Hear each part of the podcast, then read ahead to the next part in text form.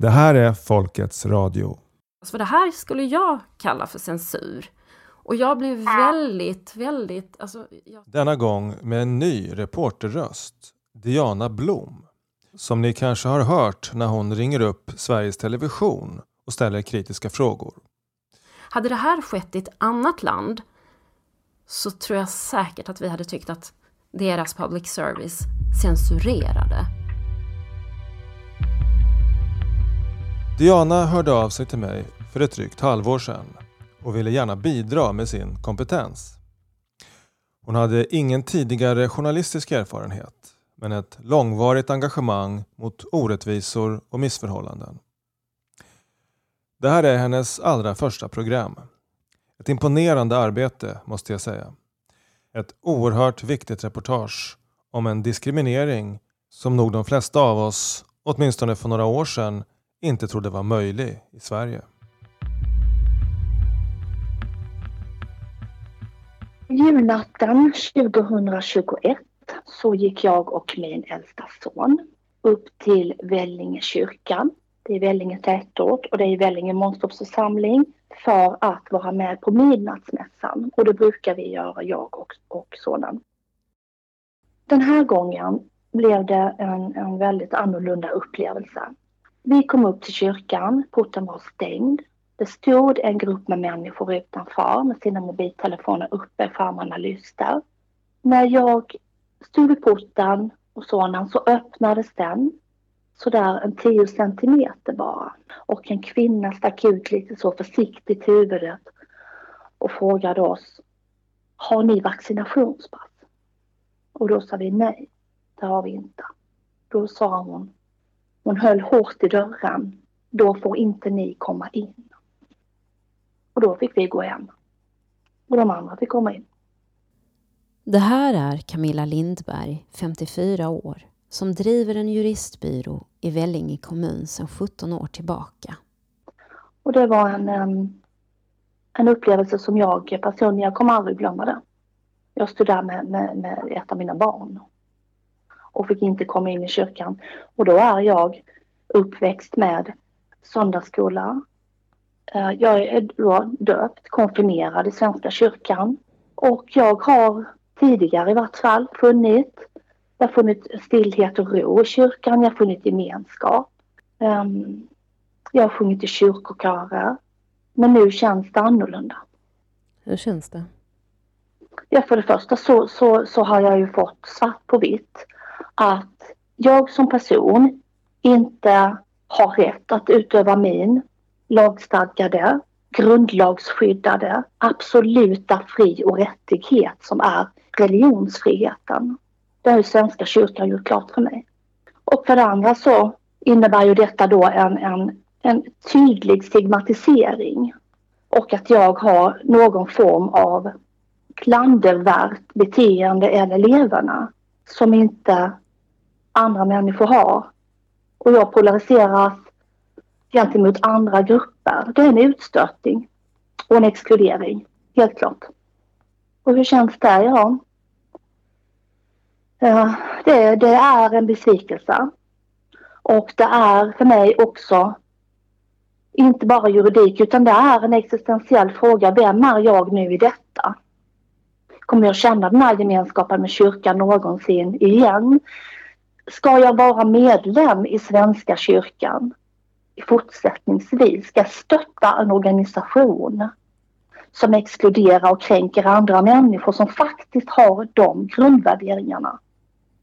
Jag är inte så säker på det.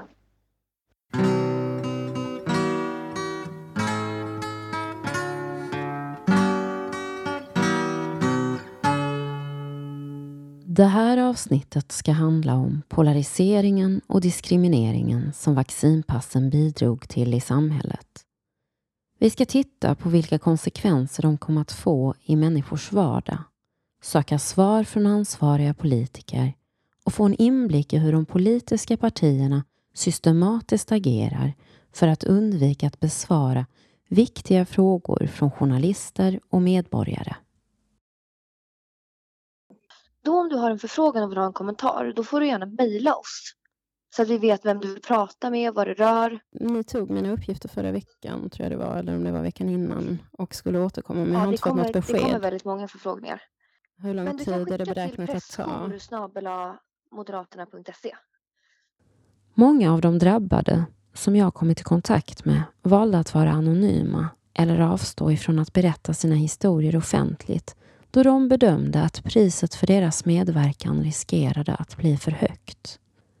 De har upplevt utanförskapet, misstänkliggörandet och skulden som lagts på dem som otroligt tung och vill helst lägga det som varit bakom sig och gå vidare.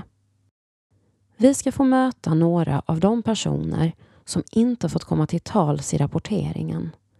Röster som vittnar om den press och diskriminering som individerna utsatts för enbart på grund av att de varit ovaccinerade. En sjuksköterskestudent som vi kallar för Emma på en vårdcentral i Stockholm berättar. Och jag får inget svar. Och jag säger en gång till. Hej då, tack för idag. Det var väldigt lärorikt. Och jag får inget svar. Och till slut så säger jag en tredje gång. Hej då, tack för idag. Men jag får fortfarande inget svar. Och jag kände så här, men vad har jag gjort henne? Mm. vad har jag gjort för att hon ska bli så arg att hon inte ska säga hej då till mig? Jag har ju inte nu har jag ju inte brutit mot några regler. Jag har ju suttit vid vasken, haft på mig munskydd, haft på mig visir. Jag har ätit på ett annat rum. Jag har inte tagit någon som helst kontakt. Jag har hållit två meter avstånd till allihopa. Vad har jag gjort för fel nu? Varför kan folk inte säga hej då till mig? När man redan är utstött eller hur man ska säga, när man inte känner att man är välkommen eller att man, att man är ogillad så blir sådana här små saker som ett hej då, det blir väldigt viktigt för en människa känner jag. Eller för mig blev det väldigt viktigt. Om du låter vaccinera dig så får du tio lappar för varje spruta. Kan det vara något? Vännen försökte få henne att ändra sig genom att erbjuda henne 10 000 kronor per spruta hon tog. Det stannar förstås oss emellan. Två flugor i en smäll och vi kan umgås som vanligt igen och kramas och spela och du riskerar inget med dina föräldrar. Det var väl ett fiffigt bud, take it or leave it. Karin, som den här kvinnan får heta, bor i en stad i Västsverige. Hon berättar hur det uppskruvade tonläget i samhället hade smittat av sig och påverkat hennes nära och kära och deras syn på hennes val att inte vaccinera sig. Ja, den du. Jag vet inte vad det är för tålamod jag har eller så. Eh, men eh, för det är ju det är så sjukt så att egentligen så har man ju bara lust att bli arg och aldrig mer umgås eller prata eller så naturligtvis. Mm. Och det gäller ju min bror och min familj och alltihop där hemma också. Att på ett sätt så är man ju så ledsen så man vill ju inte ha någonting med sådana människor som gör mig så illa. vill man inte ha någonting med att göra. Men nu råkar det ju vara familj och bästa vän. För sjuksköterskestudenten Emma på vårdcentralen i Stockholm hade valet att inte vaccinera sig fått allvarliga konsekvenser. Och då berättade hon för mig att det finns ett sätt att jag kan få kontroll på läget igen. Och det är om jag går och vaccinerar mig. Det var väl 9 februari. Ja, men som, de, som regeringen gick ut med att alla restriktioner skulle slopas och att covid-19 inte skulle klassas som en samhällsfarlig sjukdom längre. Mm. Eh, och då hörde jag av mig till skolan igen och frågade vad det innebar för mig. Eh, för att när jag gick, eller när jag då var tvungen att ta det här studieuppehållet eller man ska säga som jag blev mer eller mindre tvingad till att göra. Mm. I och med att jag var tvungen att avbryta min praktik så berättade då studievägledaren för mig att mitt skäl till eh, mitt studieuppehåll inte var giltigt. Utan ett giltigt studieuppehåll kräver ett läkarintyg. Eh, och att jag då inte kunde bli garanterad en plats till, ja, men till fortsatta studier sen när eller om det här lugnade ner sig. Men självklart får ingen människa bli diskriminerad på grund av att personen i fråga har en viss sjukdom eller inte har en viss sjukdom. Om jag tar mig själv som exempel, varför kommer jag inte in i kyrkan? För att staten har pekat ut mig som, som smittbärare och jag är farlig för andra människor. Camilla Lindberg från Vellinge kommun. Vilket är grundlöst. Jag skulle vilja att kyrkan gick i bevisning där. Och den, den, den biten är omöjlig. Kyrkan kan inte bevisa att jag är smittbärare. Mm. Men den som påstår något i alltså grundläggande beviset, den som påstår något har också bevisbördan. Anna, som den här sjuksköterskestudenten får heta, studerade på en ort i Dalarna. Jag tror att många i min klass inte skulle ha tagit vaccinet om de inte kände sig pressade för att kunna gå sin praktik. Det tror jag. Men vi börjar med vad det var som hände. Kravet på vaccinpass för allmänna sammankomster och offentliga tillställningar trädde i kraft i Sverige den 1 december 2021. Utan större motstånd frångicks likabehandlingsprincipen och vi förvandlades till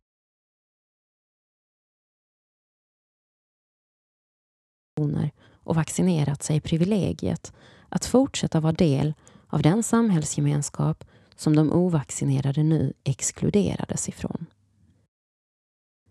Implementeringen av den digitala infrastrukturen som covidpassen bidrog till gjorde att det vi vanligtvis hade reagerat på och haft svårt att acceptera, nämligen uppdelningen av människor i vi och dem, istället normaliserades och möttes av en övervägande acceptans och tystnad hos majoriteten av befolkningen trots att beslutet till och med rundat statens egna medicinetiska råd.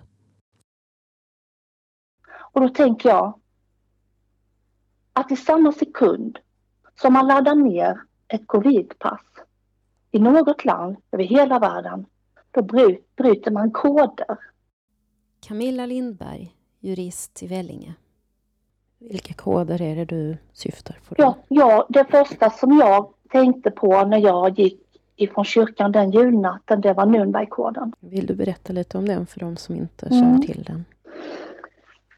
Nürnbergkoden här, den uppstod under Nürnbergrättegångarna. Um, och det var då framförallt medicinska experiment som hade utförts i Tyskland. Det, det man kunde komma fram till Nürnbergrättegångarna var ju att människor hade avhumaniserats. Det, var, det fanns människor som inte hade lika värde som andra människor och det är precis det detta är. Och då tänker jag att om man verkställer en regeringsbeslut att avhumanisera eller klandra eller på något sätt förminska andra människors lika värde, då bidrar man ju till den här stigmatiseringen och man bryter mot, eh, för mig, heliga koder. Mm. Man får inte på något sätt utöva påtryckning för medicinska insatser på människor. Det viktiga är att, att vi är fria, obundna människor med rätt till vår, vårt eget liv, vår egen hälsa, vår egen kropp. Mm. Och vi har rätt, alla, att vistas, legal rätt att vistas i samhället. Allas lika värde. Nu hade grundlagsskyddade rättigheter ompaketerats till privilegier för de som tagit rätt antal vaccinationsdoser och därför ansågs vara solidariska och smittfria. På biografer, teatrar, konserter, sportevenemang eller kommunala verksamheter var de ovaccinerade inte längre välkomna. Varken genomgången infektion, negativt PCR-test eller T-cellsimmunitet kunde rentvå den ovaccinerade individen från samhällets skuldbeläggande syn. Hon betraktades nu av många människor som egoistisk, osolidarisk och som orsaken till den fortsatta smittspridningen i samhället. Framförallt så nådde man ju den önskade effekten att man signalerade att har du, har du det här beviset, då är du inte smittbärare. Camilla Lindberg, Vellinge. Men de som inte har det är smittbärare av en samhällsfarlig sjukdom. Och att bli stigmatiserad som smittbärare av en samhällsfarlig sjukdom, det, det, är, ju, det, är, ju, det är ju rent förfärligt. Det är ett syndabockstänk och det är ett utpekande. Det, det strider mot så det, det strider mot diskrimineringsreglementet, det gör diskrimineringslagarna. Det, det strider mot, det, jag skulle vilja säga att det är till och med ett ofredande. Att, att någon på gatan eller någon sa till mig att du är smittbärare av en farlig sjukdom. Du kan smitta mig om du kommer för nära mig. Då skulle jag beteckna det som ett ofredande. Även om jag hade en sjukdom så, så får man inte ofreda människor på det sättet. Att utestänga den ovaccinerade gruppen från vardagens små nöjen kan verka som en trivial sak. Men det handlar ytterst om kulturen. Den livsluft som enar och förenar oss människor och som trots våra olikheter och åsiktsskillnader får oss att hålla ihop. I debatten skedde en stegvis förskjutning av synen på bland annat rätten att bestämma över den egna kroppen. Allt ifrån kändisar till politiker uppmanade medborgarna att vaccinera sig och dela bilder från vaccintillfället på sociala medier med hashtaggen kavla upp. Det var så man skulle visa sin solidaritet. Den så självklara devisen Min kropp, mitt val var satt på undantag och det som hade varit skyddad sekretessbelagd hälsoinformation hade förvandlats till entrébiljetter för dörrvakters beskådan. Den enskildes privata vaccinationsstatus hade snabbt förbytts till en allmän social angelägenhet för omgivningen att ifrågasätta och ha åsikter om. Den som värnade den personliga integriteten eller den grundlagsskyddade rätten att avstå den medicinska behandling vaccinet innebar blev föremål för diverse påtryckningar och press utifrån. Nu skulle den ovaccinerade som insjuknade i corona inte bara få skylla sig själv utan även utpekas som orsaken till vårdens fortsatta höga belastning, dåliga arbetsvillkor men också den vårdkostnad som den sjuke avsiktligt ansågs belasta skattebetalarna med. Att varje svensk medborgare har rätt till vård enligt lag oavsett om sjukdomen betraktas som självförvållad eller inte verkade för många nu vara en rättighet de ovaccinerade inte längre förtjänade att omfattas av. De ovaccinerade ansågs ha sig själva att skylla för diskrimineringen de utsattes för. På en ort i Mellansverige arbetar en kvinna som vi kallar för Maria. Jag vet att några av mina kollegor kunde bara konstatera rakt av att det var ju rätt åt de här ovaccinerade eh, som inte fick gå på restaurangen eller inte kunde gå på kulturella evenemang och så vidare. Vi återgår till sjuksköterskestudenten Emma vars utbildning avbröts mot hennes vilja. Hade jag bara varit tyst första dagen när hon frågade mig om jag antog att vaccinerade. Om jag bara hade varit tyst där och sagt att, att du har ingen rätt att fråga, ställa den frågan till mig. Jag har ingen som helst skyldighet att svara kanske. Eller bara varit helt tyst. Så hade jag glidit igenom den där praktikplatsen utan problem. Och det grämde mig otroligt mycket. Det var, något, alltså det var det första jag tänkte på när jag vaknade och det sista, gick och, det sista jag tänkte på när jag somnade. Varför sa jag någonting? Men efter den här praktiken så har jag börjat vakta min tunga otroligt mycket. Jag tänker alltid efter två, tre gånger innan jag berättar. Om någon skulle fråga mig om jag är vaccinerad eller inte eller när ska du ta din tredje dos? Då är jag så här, mm, kan jag berätta för dig att jag är ovaccinerad? Eller vad händer då? Kommer, hur kommer din syn på mig att ändras? Och så vidare och så vidare. För att alla antar att jag är vaccinerad. Alla antar att jag kommer ta min tredje dos snart. Och här sitter jag helt obesprutad. Mm. Och ingen vet någonting. Alltså för att alla, ingen, ingen tänker tanken. Och det är väl den så här tystnads... Alltså det har bidragit till en tystnadskultur. Utan det är lättare att vara tyst bara. Mm. Men när, när ska du ta din tredje dos? Ja, jag vet inte riktigt. Säger man då. Istället för att bara ta upp debatten. Och bara berätta att det är faktiskt normala människor som väljer att inte vaccinera sig. Och vi är inte knäppa. Utan vi, vi bara har personliga och individuella val och liksom anledningar till att inte vaccinera oss. Trots att andra länders erfarenheter av både omikron och vaccinpassen med all tydlighet talade emot passen som smittskyddande åtgärd valde Sveriges riksdag att införa dem. Att det, det är ju fel. Man kan ju inte göra så och när det då dessutom inte hjälper och det visste man redan då. Karin från en stad i Västsverige. Nu säger myndigheterna att ja, man har ju märkt nu efteråt att det inte fungerade. Men grejen var att det var ju jättemånga som visste att det fungerar inte. Mm. Det minskar inte smittspridningen. Ändå väljer man att göra ett sånt stort ingrepp mm. i folkets ehm, eh, privatliv eller mm. Två månader in i experimentet blev det uppenbart även här i Sverige att omikron inte heller kunde tyglas med vare sig rätt antal vaccinationsdoser eller med covidpass då smittotalen även här kulminerade. Och den 9 februari upphörde användningen av covidpassen vid allmänna sammankomster i Sverige. Men än idag finns det fortfarande regioner och arbetsplatser som av sina anställda kräver att de är fullvaccinerade. Um, ja, men det här med, med, restriktioner till exempel. Nu har man ju sett i efterhand att de flesta restriktionerna har ju faktiskt inte gett särskilt mycket effekt. Jag menar smittspridningen har ökat och... Anna från Dalarna. Um, det känns mer som att Sverige fick ju väldigt mycket kritik för att man gjorde för lite i början på pandemin. Om man jämför med andra länder som gjorde lockdowns och man, man hade munskyddskrav och sånt där och Sverige fick ju otroligt mycket kritik för det. Vilket nu i efterhand har ju visat sig ha varit eh, ganska positivt för att lockdowns har ju tydligen inte haft särskilt stor effekt utan snarare haft negativa effekter på, på folkhälsa, ja, men människors psykiska mående och så vidare.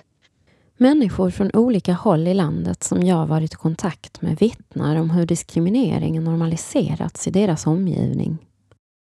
De berättar om vänner de förlorat, julfiranden de utestängts ifrån kunder som lämnat och arbetstillfällen som gått dem förbi.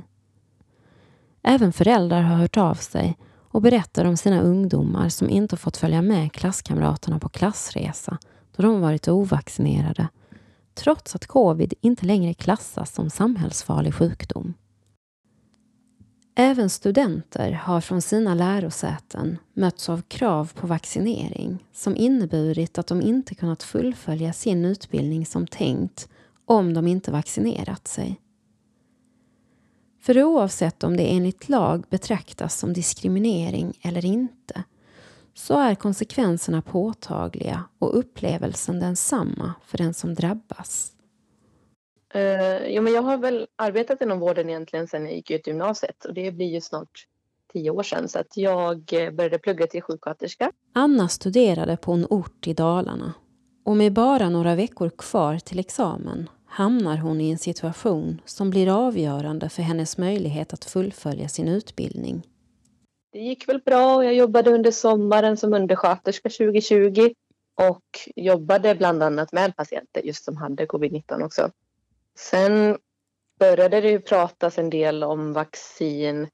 Det var väl på hösten där 2020, även fast det inte var utvecklat än då, så pratade de om att det skulle komma.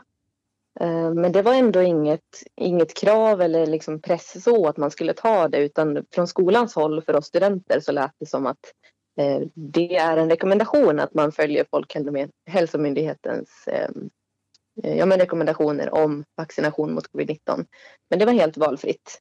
Och jag tänkte väl i början som, som många andra som jag förstod att jag ville avvakta lite eftersom man sa ju att det här var en helt ny teknik Eh, och en, ett, en ny typ av vaccin. Så jag kände väl att med tanke på vad som hände förra pandemin vi hade med svininfluensan så kände jag att nej men jag vill nog avvakta lite och se.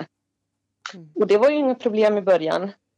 Sen blev det mer och mer tryck tycker jag både från samhället och från media. Och på hösten där, då hade jag hösten 2021, då hade jag bara en termin kvar och nästan hela den terminen var bara praktik.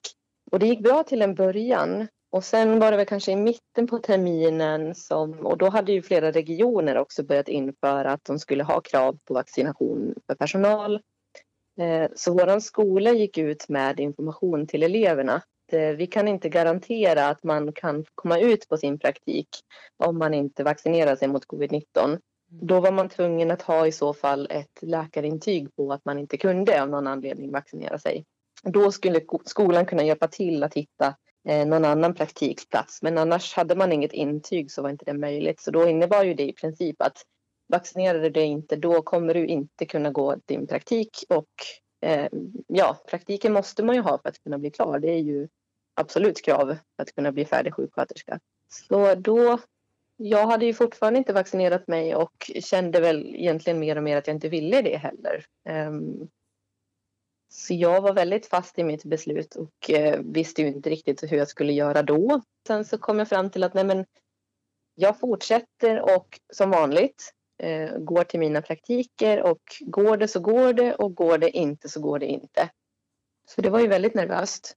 Men jag, eh, jag gick dit eh, som vanligt och fick inte frågan direkt. Och jag tänkte att då, då ligger jag lågt och så får vi se. Frågar de eh, så är jag ärlig och säger som det är. Och går det så går det och om inte så, så får det bli så. Men, men det gick bra. Jag hann vara där i några veckor och jag vet i mitten där någonstans så frågade en handledare eh, lite i förbifarten, lite sådär att ja, men det är väl klart, du har väl kanske vaccinerat dig på, på din vårdcentral eller? um, och då sa jag det att nej, nej, det har jag inte. Men eh, sen var det liksom inget mer med det. Eh, hon sa ingenting mer om det. Så att, sen gick jag runt och var nervös eh, hela dagen sen efter mm. det. Att, men gud, tänk om hon går till sin chef nu. tänk om de pratar ihop sig i personalgruppen. Och men det gick bra den dagen och nästa dagen också så jag tror att hon eh, tyckte väl att det var okej. Sen var man ju väldigt på tårna hela tiden för att jag menar i varenda personalrum, varje rast liksom, det pratades otroligt mycket om det här. Eh, när kommer nästa dos? Eh, och ibland kunde det vara väldigt hårda ord om människor som har valt att inte ta det också. Vad sa man då? Det var ju, eh, man är ju egoistisk och osolidarisk och eh, har man inte tagit det och så får man covid och blir sjuk då får man skylla sig själv. Och det här som jag tror att de flesta har hört nu, den här åsikten att man ska få betala sin egen vård. Eh, så det var väldigt hårt så. Mm. Så där, det var lite konstigt att sitta där och inte vara vaccinerad som student. Då. Mm. Väldigt nervöst. Och det tycker jag är ganska märkligt också att vårdpersonal faktiskt kan uttrycka sig så. Jag menar, i vilken annan sjukdom som helst så är det ju ingenting som man professionellt ska döma på det sättet. Det är ju ingen som, som skulle neka en rökare vård om man har fått komplikationer för sin rökning. Vi ska inte döma och mm. alla ska få lika vård. Eh, alla gör sina livsval och så är det. Mm. Mm, men jag lyckades ligga lågt. Ibland fick jag väl smyga in på toaletten eller försöka byta ämne lite smidigt för att jag var så nervös för att få den där frågan. Sen var det allra, allra sista praktiken som jag var ute på. Där fick jag intrycket av min handledare ganska så direkt att den här personen har otroligt starka åsikter om människor som inte är vaccinerade. Um, så den personen var jag väldigt rädd att få frågan av. Um, men det gick bra.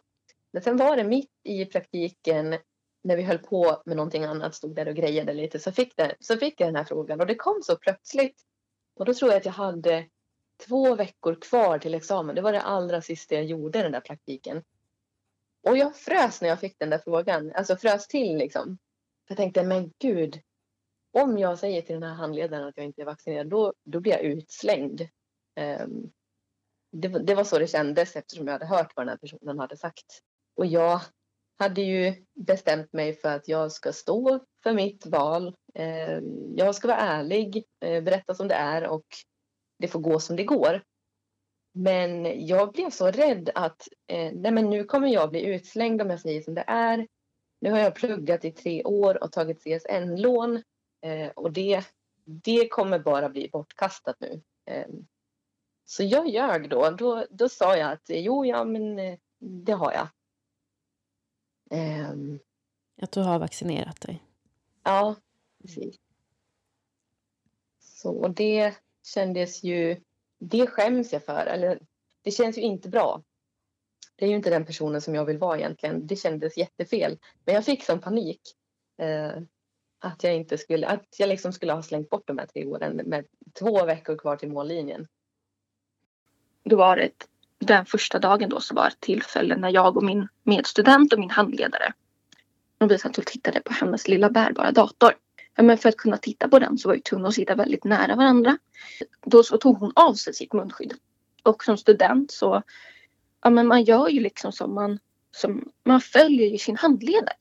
Så min medstudent och jag vi tar också av oss munskydden och jag tar av mig mitt visir för att jag förstod det som att det var i patientkontakt och med liksom de allra sköraste så, patienterna som skulle som de här åtgärderna då för mig var nödvändiga. Vi är tillbaka till sjuksköterskestudenten Emma i Stockholm. Men då kommer, han, eller då kommer den här enhetschefen in i rummet och ser att jag sitter utan och blir jättearg. Eh, och skäller ut mig. Och jag försöker följa eh, alla de här oskrivna reglerna som finns för mig som ovaccinerad. Eh, jag tippar väldigt mycket på tå och känner mig ofta i vägen eller inte välkommen. Um, Vad är det som vi, får dig att känna dig i vägen eller inte välkommen? Um, jo men folk hälsar inte på mig till exempel. Då. För första dagen fick vi ju höra där hur viktigt det var att man hälsade på allihopa. Och, och tittade varandra i ögonen. Uh, men det gäller helt plötsligt inte längre mig. När folk ska hälsa på mig. Utan jag försöker alltid hälsa uh, på folk. Men jag får aldrig något svar tillbaka. Och vid kaffeautomaten till exempel om jag ska ta en, en kopp kaffe så är det aldrig någon som, som ställer sig i kö bakom mig utan man väntar tills jag har gått därifrån innan man går fram. Um, och om jag till exempel ställer ner diskmaskinen så är det inte någon som kommer och ställer ner när jag är där utan man väntar. Och det här hände inte min medstudent då som är vaccinerad utan det hände bara mig. Men jag pratade med min medstudent om det här och hon har upplevt samma sak som jag. Eh, hon ser också allt, allt det här. Ja, jag får det bekräftat. men att det jag känner liksom är sant. Att folk inte hälsar på mig. Eh, att folk håller otroligt mycket avstånd. Eh, och att ja, men jag ofta sitter vid eget bord. Om inte jag och min medstudent äter lunch samtidigt så sitter jag ofta ensam och äter lunch liksom. Och så. Och det är ingen som tar kontakt eh, med mig. Eh, men morgonmötet börjar i alla fall. Och min eh, enhetschefen då säger att det kommit nya riktlinjer från regionen. Och det betyder, eller och de skulle innebära då att alla anställda och student och då vänder hon sig till mig och tittar på mig. Eh, så att de som hade missat att jag eventuellt var ovaccinerad, de missade inte det den här gången. Men att vi då som är ovaccinerade inte kommer kunna delta i den patientnära vården. Eh, och det innebär ju rätt och slätt att jag inte kommer kunna fullfölja min praktik, insåg jag. Och efter det här mötet så tar eh, enhetschefen tag i mig eh, och min handledare. Och då säger hon att, då att eh, eftersom att du är ovaccinerad så kommer du inte kunna delta inom patientnära vård. Och att jag kommer behöva hålla två meters avstånd till alla anställda eh, och alla patienter. Och också till min medstudent. Jag kommer behöva ha ett heltäckande visir för tidigare har jag bara räckt med ehm, skyddsglasögon. Och alltså där och då och nu i efterhand så kan jag skratta lite åt det. För att jag förstod liksom inte att jag kunde blinka covid på folk. Och jag fick heller inte äta lunch inne i personalrummet. Fick jag reda på. Utan jag fick sitta inne på annat rum och äta lunch själv. Och eh, inom, alltså då när jag skulle vara med in hos patienterna på den här, ja men på mottagningen så fick jag sitta i ett hörn. Jag fick sitta vid vasken sa hon. som om det vore en, en skamvrå liksom. Så att där fick jag hålla mig. Jag fick absolut inte röra mig därifrån. Och sen berättade hon då igen hur besviken hon var på mig där från första dagen när jag hade, hon hade hittat mig utan munskydd och utan visir bredvid hennes anställda i Eh, konferensrummet där med eh, den bärbara datorn. Och jag blev jätteledsen såklart eh, och rädd. Jag blev så himla förvånad ändå av alltså, hur, hur någon kunde ja, men rätt och slätt vara så här elak liksom. För att det här är ändå ett val som jag har rätt att göra och som jag inte ska behöva förklara för någon. Och under den här tiden så stod då min handledare bredvid och bara var helt, helt tyst.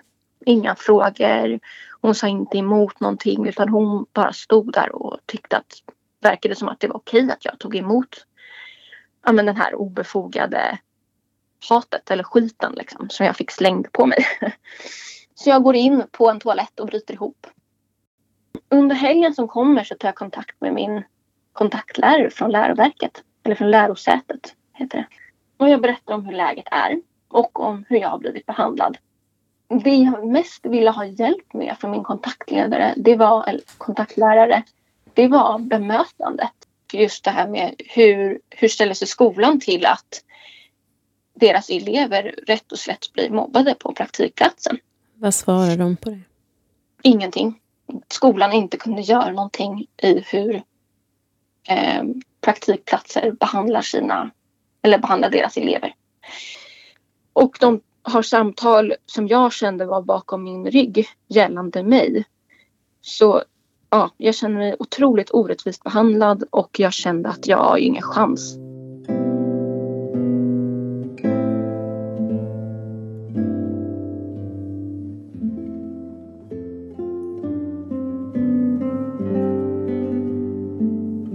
Under onsdagen så jobbar jag då med min handledare. Och det går bra. Eh, jag, kan, jag får vara med och lägga om en, en mans sår på hans fötter.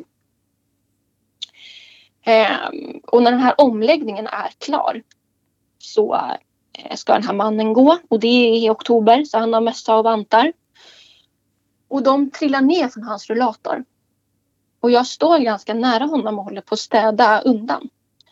Så han tittar på mig och så säger han till mig, skulle du snälla kunna hjälpa mig och ta upp mina handskar och min mössa från golvet? Självklart, säger jag. Så jag går fram till honom, böjer mig ner, tar upp sakerna och sen backar jag igen för att jag vet ju att jag egentligen inte får vara så här nära. Men min handledare sitter ja, på andra sidan rummet och håller på att dokumentera på datorn.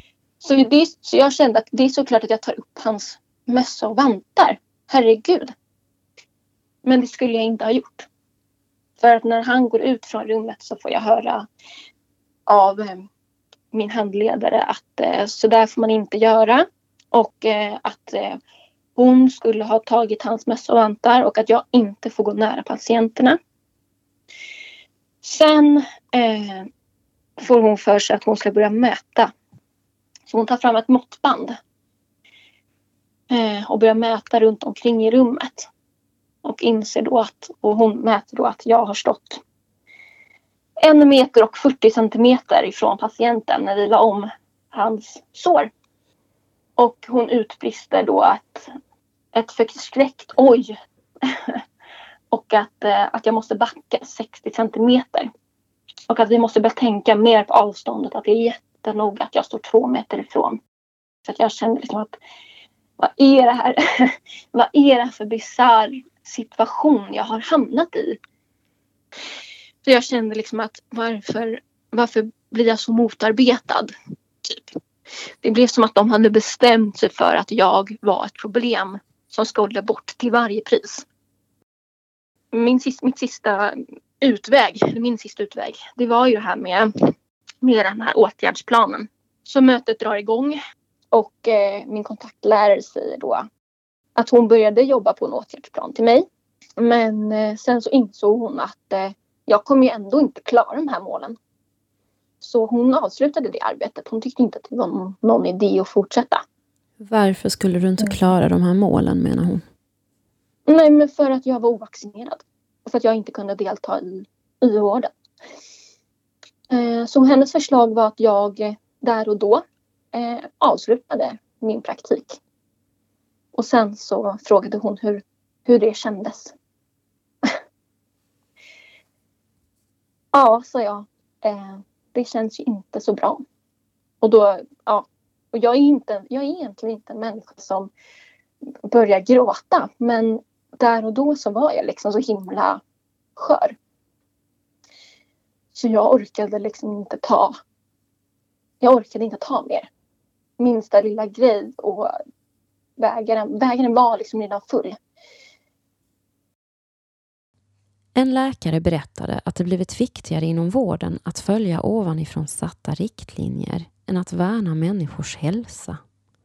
Att läkaren inte förespråkade användningen av ansiktsmask mitt i sommaren när smittan var som lägst ansågs skapa en förtroendebrist gentemot myndigheterna som kunde kosta henne jobbet. De demokratiska spelreglerna förändrades när gräns efter annan passerades utan någon bredare demokratisk förankring. För politiker verkar det viktigare att visa ordentlig handlingskraft än att fatta väl underbyggda beslut. I det man refererade till som det nya normala fick tunnelseendet leda vägen. Här verkade besluten kunna fattas utan konsekvensanalyser av de samhällsekonomiska kostnaderna eller den påverkan de haft på människors allmänna välbefinnande och psykiska hälsa. Att spelreglerna också har ritats om på det här planet vad som är acceptabelt. Camilla Lindberg från Vellinge. Hur vi behandlar varandra som människor. Och där har gränserna flyttats. De har flyttats fram. Fram och åter fram. Och det jag ser som den avgörande gränsen där svenska regeringen ritade om kartan, det var den första december 2021 när man införde covidpassen och faktiskt ledde folk dit att människor skulle verkställa detta. Och det som jag sagt innan, det är ett beslut kan tas av makthavare men när folket så aktivt verkställer, då flyttar man fram gränsen. Det är också en, en fråga om psykisk hälsa. Jag har klienter som ringt, ringt till mig här under de här, den här tiden när det var otroligt viktigt att hålla många meters avstånd, inte träffa någon, munskydd och så vidare och bara gråter för de träffar inte andra människor. Och hur mår man då? Polariseringen i samhället ökade mellan den vaccinerade och ovaccinerade gruppen, liksom pressen att vaccinera sig. Till och med statsminister Magdalena Andersson uttryckte i ett tal runt jul att människor ska ta en krampaus från den som är ovaccinerad. Att bara en, en statsminister uttalar sig så om en grupp av människor uppmanade Sveriges befolkning att ta en krampaus från dem som ni inte är säkra på är vaccinerade, någonting sånt. Mm. Att hetsa andra en viss del av medborgarna att hetsa de personerna som en, som en mobb mot andra människor. Det blev ju mycket hat och hot. Det legitimerade motsättningen och förstärkte bilden av vem som ska bära skulden för det kollektiva trauma samhället genomgick. För jag har vänner till exempel som berättar att de hade tagit avstånd från vissa familjemedlemmar som hade valt att inte vaccinera sig. Och... Anna från Dalarna och tyckte att men gud, det går ju inte att prata med dem. Och... Vilka mm. konsekvenser har det fått för, er, för din relation med dina föräldrar att du har förblivit ovaccinerad? Att jag inte har sett dem på över fem månader och jag är inte välkommen hem. Alltså, vi älskar varandra fortfarande eh, och, men att så länge som jag är ovaccinerad så är jag inte, kan jag inte, får jag inte komma hem. Kvinnan som vi kallade för Karin berättar. Då firar ni inte jul heller ihop? Nej, nej, nej nej. Och då har jag alltså ägnat all min semester och det har jag gjort eh, de senaste åren så har jag tagit alla mina semesterveckor utom eh, någon enstaka då. All, all semester för att vara med mamma och pappa för de har ju liksom varit skruttiga eh, i, i ganska många år nu. Och jag har velat ta chansen och, och få vara med dem. Och i och med att jag är skild och vuxna barn som klarar sig själva och så, så har jag haft möjligheten att spendera då mycket tid med dem. Och jag har velat göra det. Och, eh, vi har haft det fint och det har varit bra och de har varit jättetacksamma för allt jag har kunnat hjälpa dem med. att det då ändå kan bli som det är nu och att, att de är så benhårda i, i sin tro. Och hade jag inte varit i grunden då glada människa som jag är så har jag tänkt att vad har man egentligen att leva för nu? Det känns som att jag har förlorat min familj. Eh, jag har faktiskt förlorat då en bästa vän också. Vad är det som har förvånat dig mest under den här tiden av det som du har upplevt och som du har berättat om nu? Det är att människor som älskar mig helt plötsligt kan bete sig hemskt mot mig. För det är en chock. På grund av ditt val? Ja, på grund, helt och hållet på grund av mitt val. Det gör ont. Och det, även om jag är glad och positiv i grunden så, så är det självklart att det sätter sina spår. Jag kan inte säga att jag sover gott varje natt. Eh, det svider i magen ibland. Eh, jag är orolig. Mm. Jag är orolig för mina barns framtid, eventuella barnbarn. Hur i hela världen ska det bli ifall, ifall eh, alla människor inte är lika mycket värda eller om alla människor inte har rätt att bestämma vad man vill göra ur ett medicinskt perspektiv. Det har ju varit så innan. Vi har ju den rätten mm. att säga nej tack. En del upplevde en avsmalnad åsiktskorridor dikterad av utvalda experter som ansåg sitta inne på sanningen om hur man bäst tar sig ur pandemin. Denna sanning cementerades av den ensidiga rapporteringen och kritikerna avfärdades som antivetenskapliga och som nutidens konspirationsteoretiker. Jag vet inte om det är den här pressen eller allt man har fått höra att man ska vara solidarisk och skydda dem i riskgrupp. Och... Sjuksköterskan Anna från Dalarna. Nej, jag vet inte, men det har blivit väldigt hårt. Vad tror du att det beror på att det blivit så hårt? Eh, jag tror att det beror mycket på att man inte har pratat. Alltså att man har bara tagit upp ett perspektiv. Så känner jag i alla fall. Eh, jag har ju haft väldigt mycket frågor som jag egentligen inte känner att jag har fått svar på. Men just det här med biverkningar och eh, risk-nytta-bedömningar. Alltså vad finns det för risker och vad, vad, har den här gruppen av personer för nytta med det här? Och, eh, det har ju bara låtit som att det här är jättebra, det är helt säkert. Eh, alla ska ta det, punkt slut. Och det här med att kunna göra informerade val, den möjligheten har inte heller människor fått. Eh, för som student så var jag med och vaccinerade personal mot eh, covid-19. Mm. Då var det ju inte, jag menar det är ju ett faktum att det här vaccinet är villkorligt godkänt. Alltså det har inte gått igenom alla eh, faser i testningen och liksom fått godkännande på samma grund som, som läkemedel egentligen ska. Um, och vi gav ju inte något av den informationen till de som vi vaccinerade utan det var ju de här vanliga, man fick fylla i ett formulär, är du gravid? Har du vaccinerat dig på senaste tiden? Och de här standardfrågorna och sen var det bara vilken arm vill du ha sprutan i? Och sen var det liksom klart.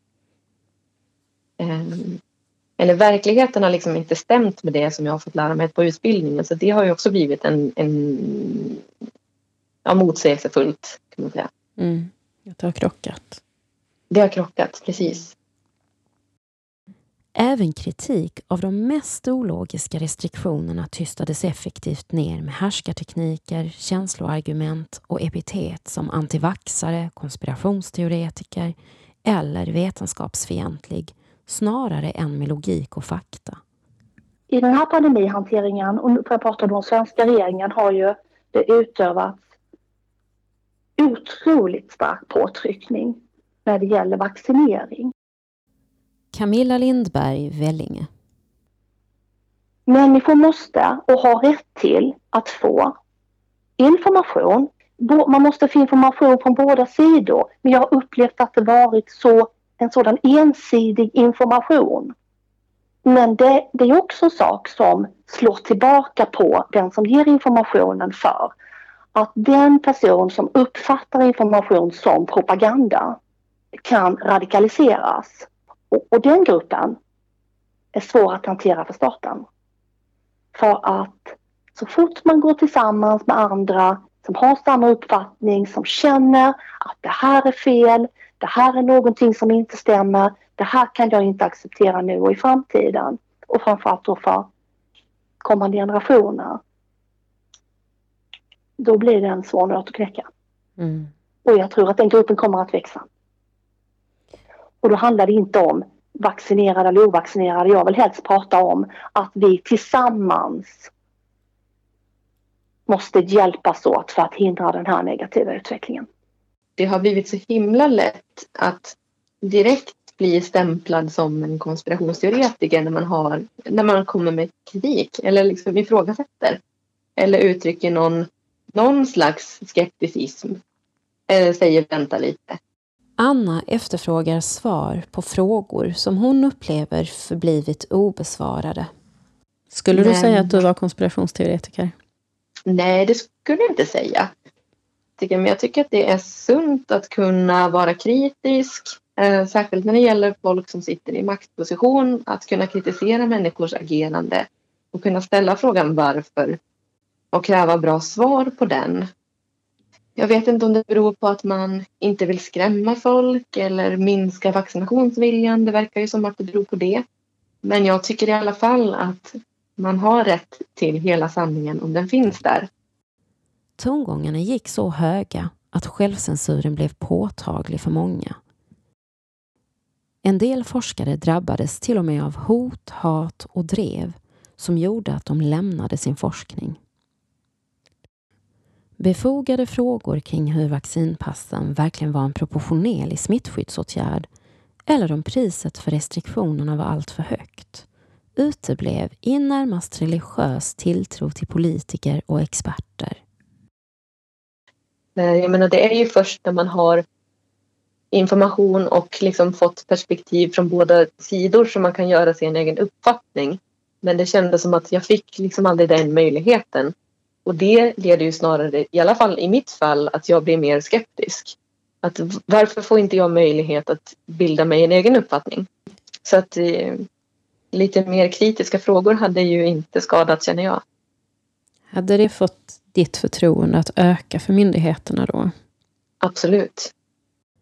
Istället efterfrågade journalister gång efter annan fler och hårdare restriktioner i mötet med beslutsfattare. Inskränkningarna som restriktionerna innebar accepterades okritiskt som den enda vägen ur pandemin. Den som förblev ovaccinerad begick nu ett normbrott som kunde få kännbara sociala konsekvenser och påverka både arbete och studier. Skuld och skambeläggning hade blivit effektiva påtryckningsmetoder. I början så tog man ju upp det här att dels så kan vi komma över den här pandemin med hjälp av flockimmunitet, alltså att folk blir infekterade och tillfrisknar.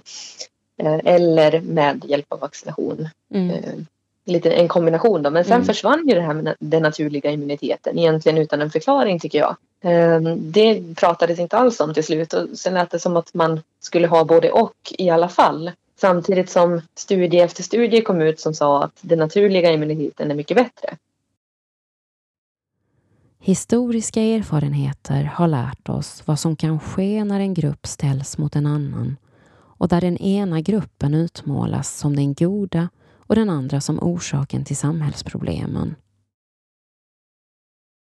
Vi har erfarenheter av hur snabbt politiker som använder rädsla i sin retorik kan elda på oanade krafter som de saknar kontroll över.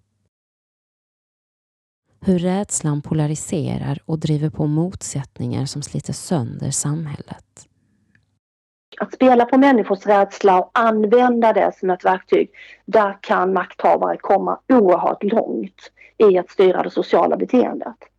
Vi lyssnar åter till Camilla Lindberg, jurist i Vellinge kommun. Rädsla, grupptillhörighet, flocktillhörighet, sammanhang alla de bitarna Mm. kommer, kommer man långt med. Mm. Men till slut styr makthavarna in sig på ett totalitärt styre eller något som är på väg mot ett totalitärt styre och kontroll över medborgare som inte håller i längden. Och ser vi över hela världen i totalitära styren att det kokar under ytan. Allt blir liksom, hela världen, hela ens liv ställs upp och ner. Och man, man blir väldigt rädd. Eh, och i rädsla så är det väldigt lätt att ta till känslan ilska också.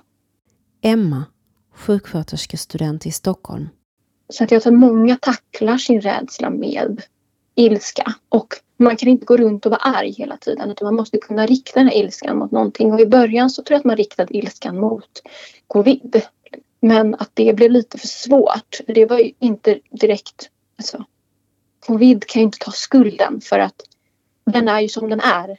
Eller vad man ska säga. Mm. Så att då tror jag att efter ett tag så blev det också lättare att rikta sin ilska mot ovaccinerade.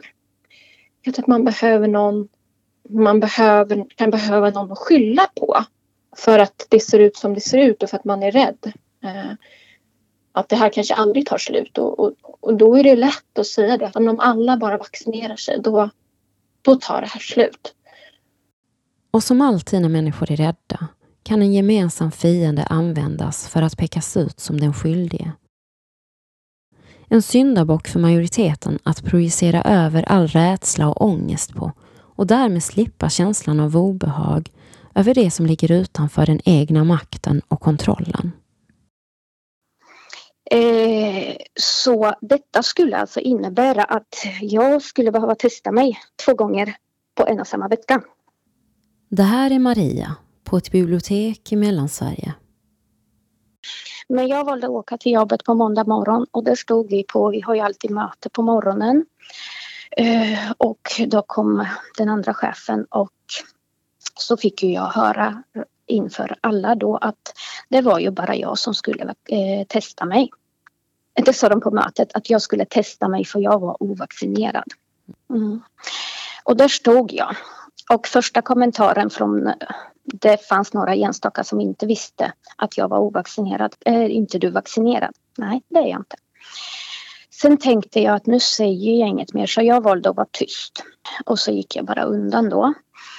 Alltså jag var ju helt... Eh, jag skakade inombords för jag kände att det här är så galet men jag kan inte ta en diskussion nu.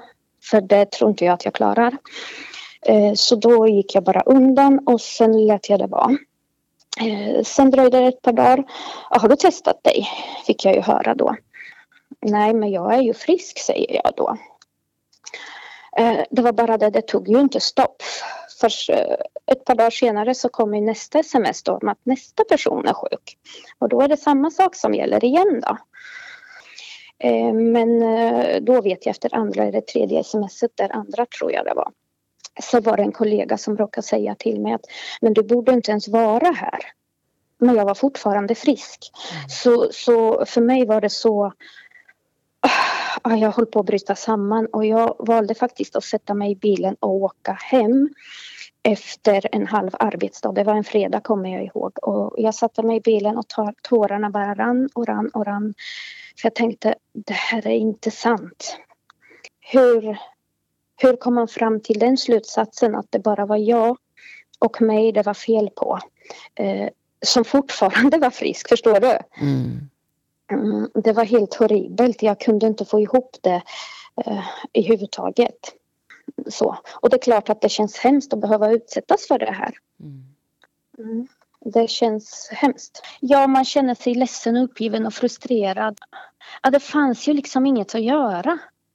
Det har skapats en värld som inte borde ha skapats. Varför pratar vi inte öppet om båda sidorna, tänker jag? Varför pratar vi inte öppet om vad som sker och försiggår i samhället? Varför måste eh, vi som är ovaccinerade straffas på något sätt? Att det finns så mycket eh, vi skulle behöva ifrågasätta i det här. Och jag har väl ett så stark, starkt psyke men, men trots det så har jag tagit mycket stryk i det här. Det har jag. För jag har stått ensam eh, alldeles för länge. Så kan jag väl säga. Jag har stått stått emot och stått ensam jättelänge känns det som. Hur Och det har varit tufft dig? period. Hur har det påverkat dig?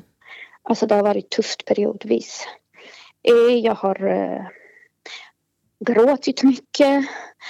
Jag har varit ledsen. Jag har liksom inte kunnat styra tårarna ibland. Det bara forsat tårar. Istället för den mer objektiva skildring av verkligheten som vi medborgare förväntar oss kring allvarliga händelser tenderade journalistiken att anamma drevmentalitetens och agendajournalistikens dramaturgi. Jag skulle säga för min del blev det ju så att när jag upptäckte den ensidiga rapporteringen Eh, som började 2020, då blev jag ju ännu mer på min vakt. Vad är det som håller på att hända och varför? Får jag inte lyssna på och höra den andra sidan? I det avslöjades en större lojalitet med den politiska maktens målsättningar än en nyanserad spegling av verkligheten. Greger Lindberg, tidigare chef för granskningsnämnden för radio och TV, är kritisk till journalistkåren och skriver i en debattartikel om journalistikens kollaps som ett hot mot friheten. Han skriver också om hur journalisterna bara följt när staten, makten, etablissemanget och läkemedelsindustrin pekat och menar att det är genom att granska makthavarna och vara en pain in the ass som man som journalist utför sin uppgift, inte genom att vika ner sig för en professortitel. Han ställde frågan kring hur journalisterna egentligen kom fram till att just vaccinförsäljare Matti Sellberg eller Pfizers VD var experter. Frågan avslöjar den jävproblematik som finns men som ingen journalist lyft.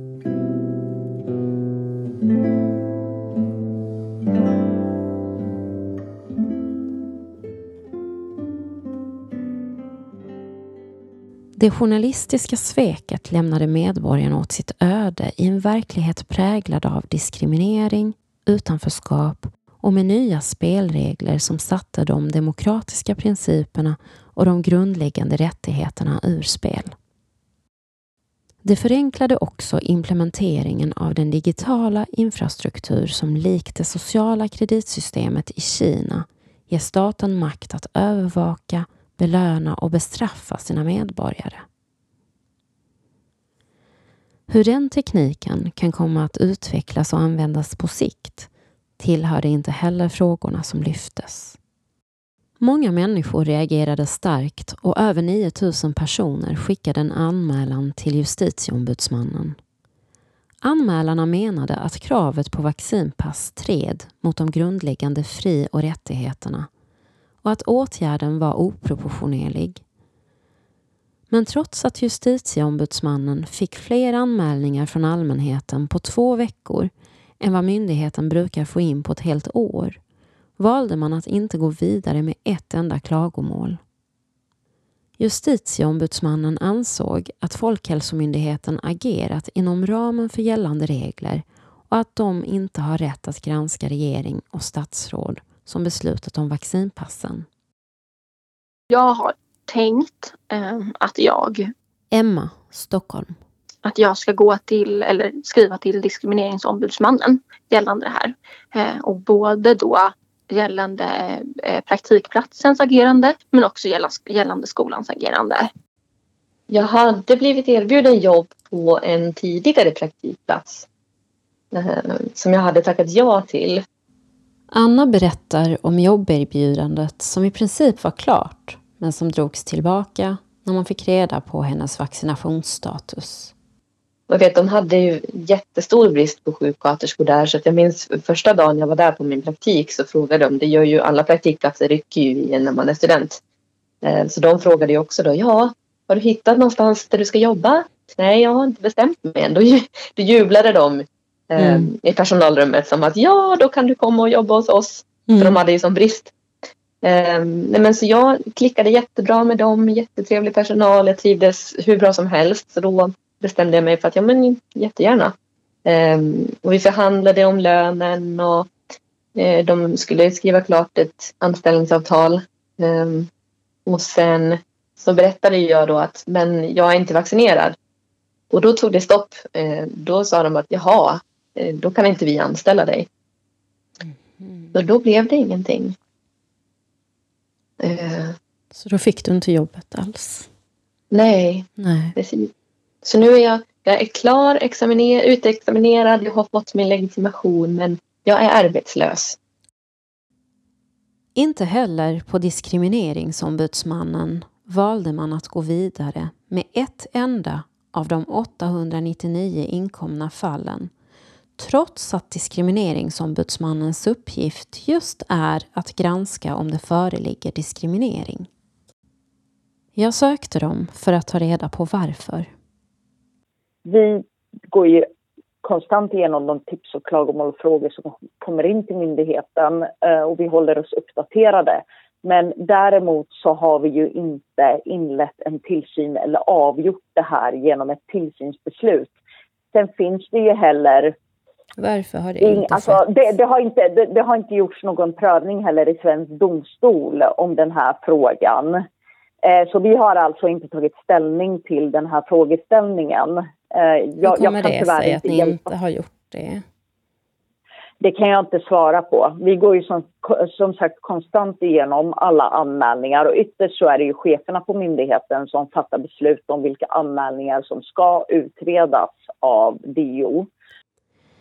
Myndigheter vars uppgift är att värna medborgarnas rättigheter valde med hjälp av olika paragrafer och bedömningar att avstå från att undersöka huruvida det förekommit diskriminering eller inte.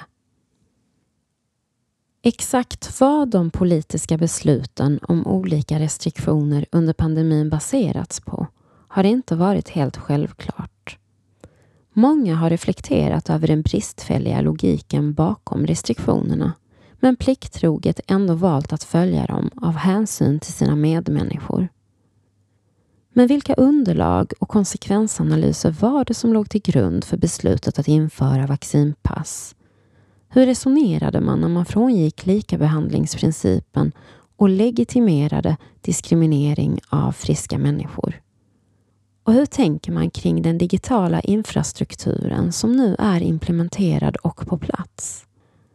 Eller var vaccinpassen mest tänkta att fungera som ett påtryckningsmedel för att få fler medborgare att vaccinera sig?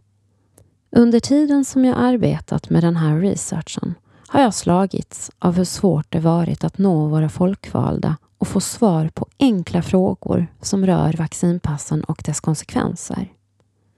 I ett faktablad om riksdagen kan man läsa följande. Att vara riksdagsledamot är inget 9 till 5 jobb. Det ställs höga krav på att riksdagsledamöterna ska vara tillgängliga. Så jag började med att ringa presstjänsterna för de olika partierna.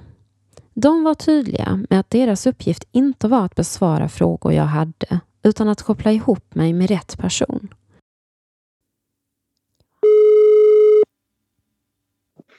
Johannes Svensson, Socialdemokraterna.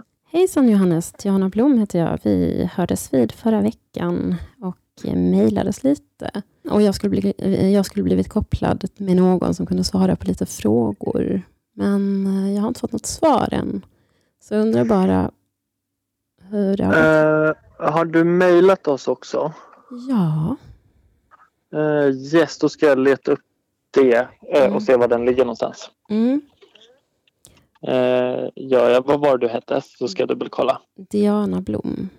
Diana Blom. För jag- Toppen. Då kollar jag det och så återkommer vi. Men är bara en sak. För det Ja. viktiga för mig är hur ni ser på den särbehandling av människor som vaccinpassen har gett upphov till.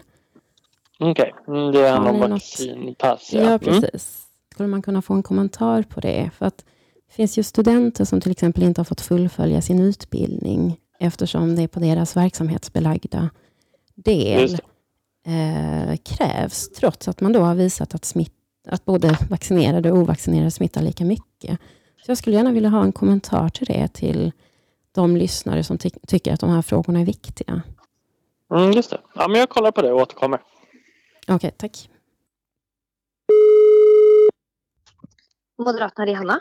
Hejsan, Diana Blom heter jag. Jag ringer från en radiopodd som heter Folkets Radio.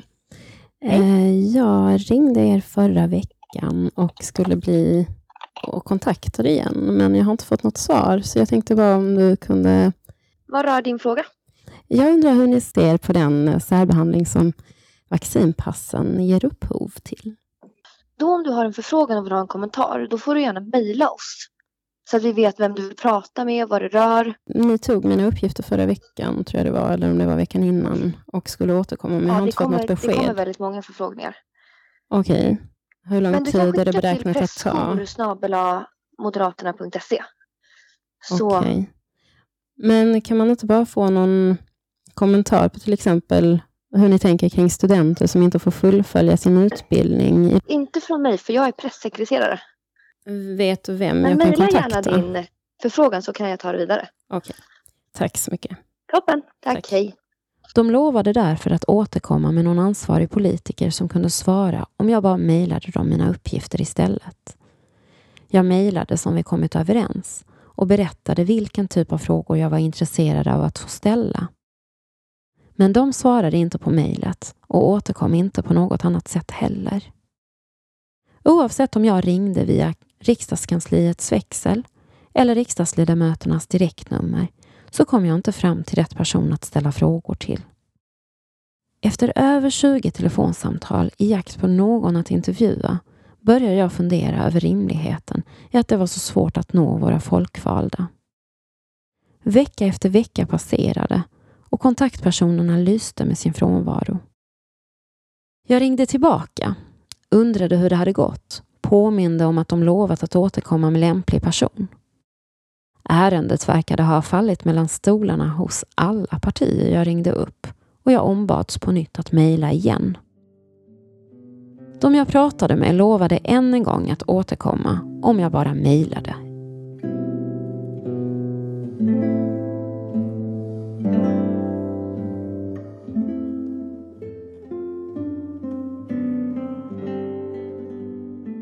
Var det verkligen slumpen som gjorde att jag inte hade fått tag på en enda politiker?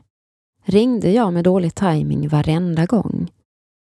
Eller hade de bara inte hunnit svara på mina mejl? Jag väntade, veckorna gick, men än en gång uteblev återkopplingen helt trots den hoppingivande tonen. Det enda parti som faktiskt besvarade mejlet med frågorna som jag skickat var Liberalerna. Det intressanta här var att inte heller de svarade på de frågor jag faktiskt ställt.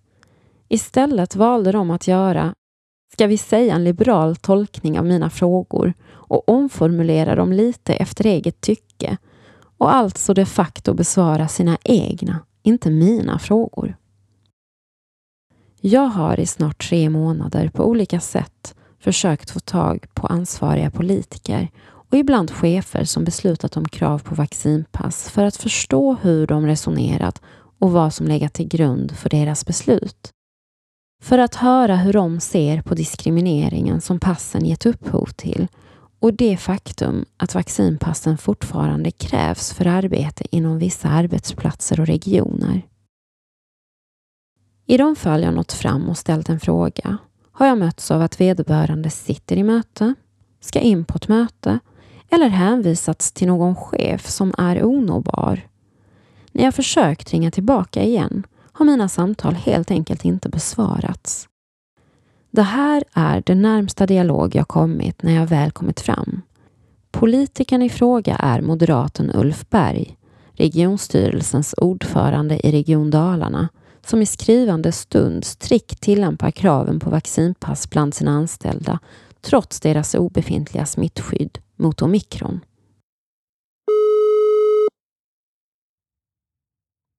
Berg. Hejsan, är det Ulf Berg jag pratar med? Ja. Ja, Diana Blom heter jag. Jag frilansar och håller på med en liten research här. Eh, och jag har en frå eller några frågor till dig. Eh, regeringen har ju tagit bort kraven på vaccinpass och Folkhälsomyndigheten säger att det inte går att se skillnad på smittspridningskurvorna mellan de vaccinerade och ovaccinerade gruppen. Du. Säger, ja. Eh, Jag hänvisar dig till presstjänsten. Jag står i, i riksdagshuset nu och ska besöka de där frågorna. eh, Får du ursäkta så jag, de kan pressavdelningen svara på. Men du är ju ansvarig politiker för Ja, det här. men- Ja, men Vad nu tänker ni att de ska göra för så nytta? många gånger av medborgarjournalister och, och det ena och det andra. Så att, eh, Kan du inte svara en sista gång bara? eh, vår kommunikationstjänst så får Du kan väl bara vara snäll och svara en sista gång. Vad är tanken att passen ska fylla för funktion? Ha, ha det bra. Tack för samtalet. Hej hej.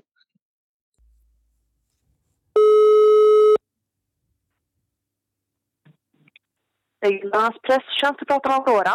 Hejsan, Diana Blom heter jag. Jag har precis varit i samtal med Ulf Berg och han har hänvisat mig till er.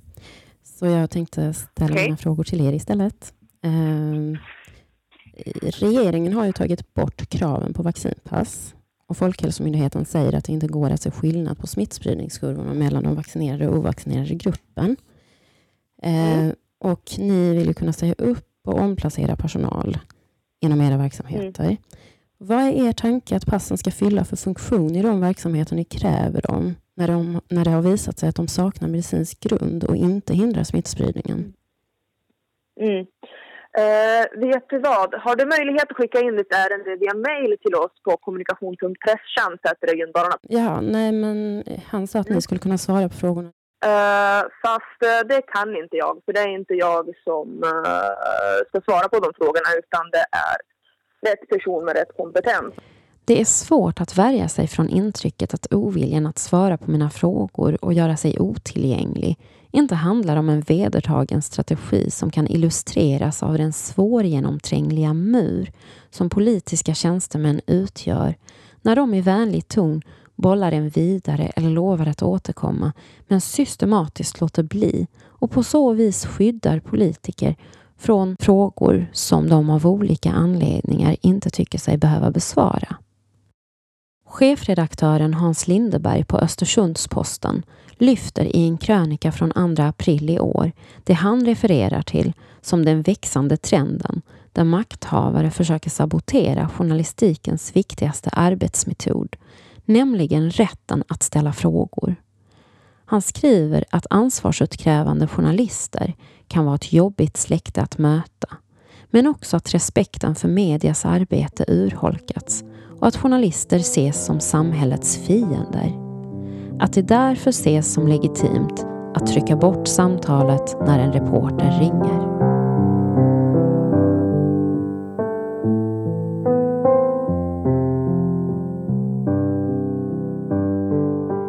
När man då flyttar gränser och tycker att det är okej. Att jag får gå in i kyrkan men inte, inte du som står där. Då har man kommit väldigt långt i, den här, i de här knuffarna framåt. Man har till och med, och när man laddar ner den här, den här covidpasset då har man, enligt min mening, då har man fallit över kanten.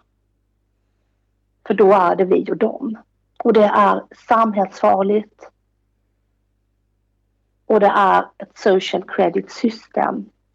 Det, det, då är man inne i den här strategin för att reglera socialt beteende. Att medborgaren ska styras in i ett belönings och sanktionssystem för att göra det som staten beslutat. Och då vill jag säga att den medborgare som laddar ner passet är inte medveten om det i de allra flesta fall. Man är inte dum, man är inte dum mot andra medvetet. Nej. Men då säger jag så här. För i folkmassan syns aldrig barnen.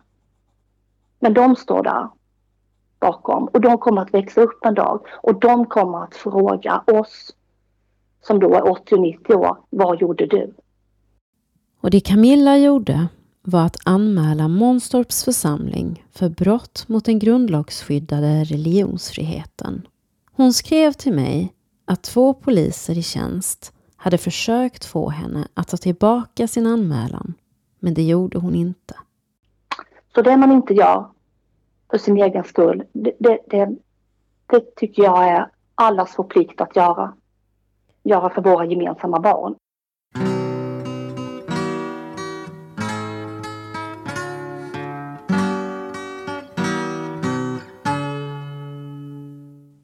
Camilla sammanfattar mångas tankar kring riskerna med samhällsutvecklingen om vi inte är vaksamma när vi byter bort våra grundlagsskyddade fri och rättigheter mot mer statlig trygghet och ökad kontroll. Och hon frågar sig. Är det här den här framtiden vi vill ha för våra barn? Med inskränkta fri och rättigheter, med polarisering, stigmatisering, farlig samhällsutveckling. Det, är inte det samhället jag önskar för mina barn. Det är många som frågar sig, är detta Sverige? Och jag instämmer i det. Är detta Sverige?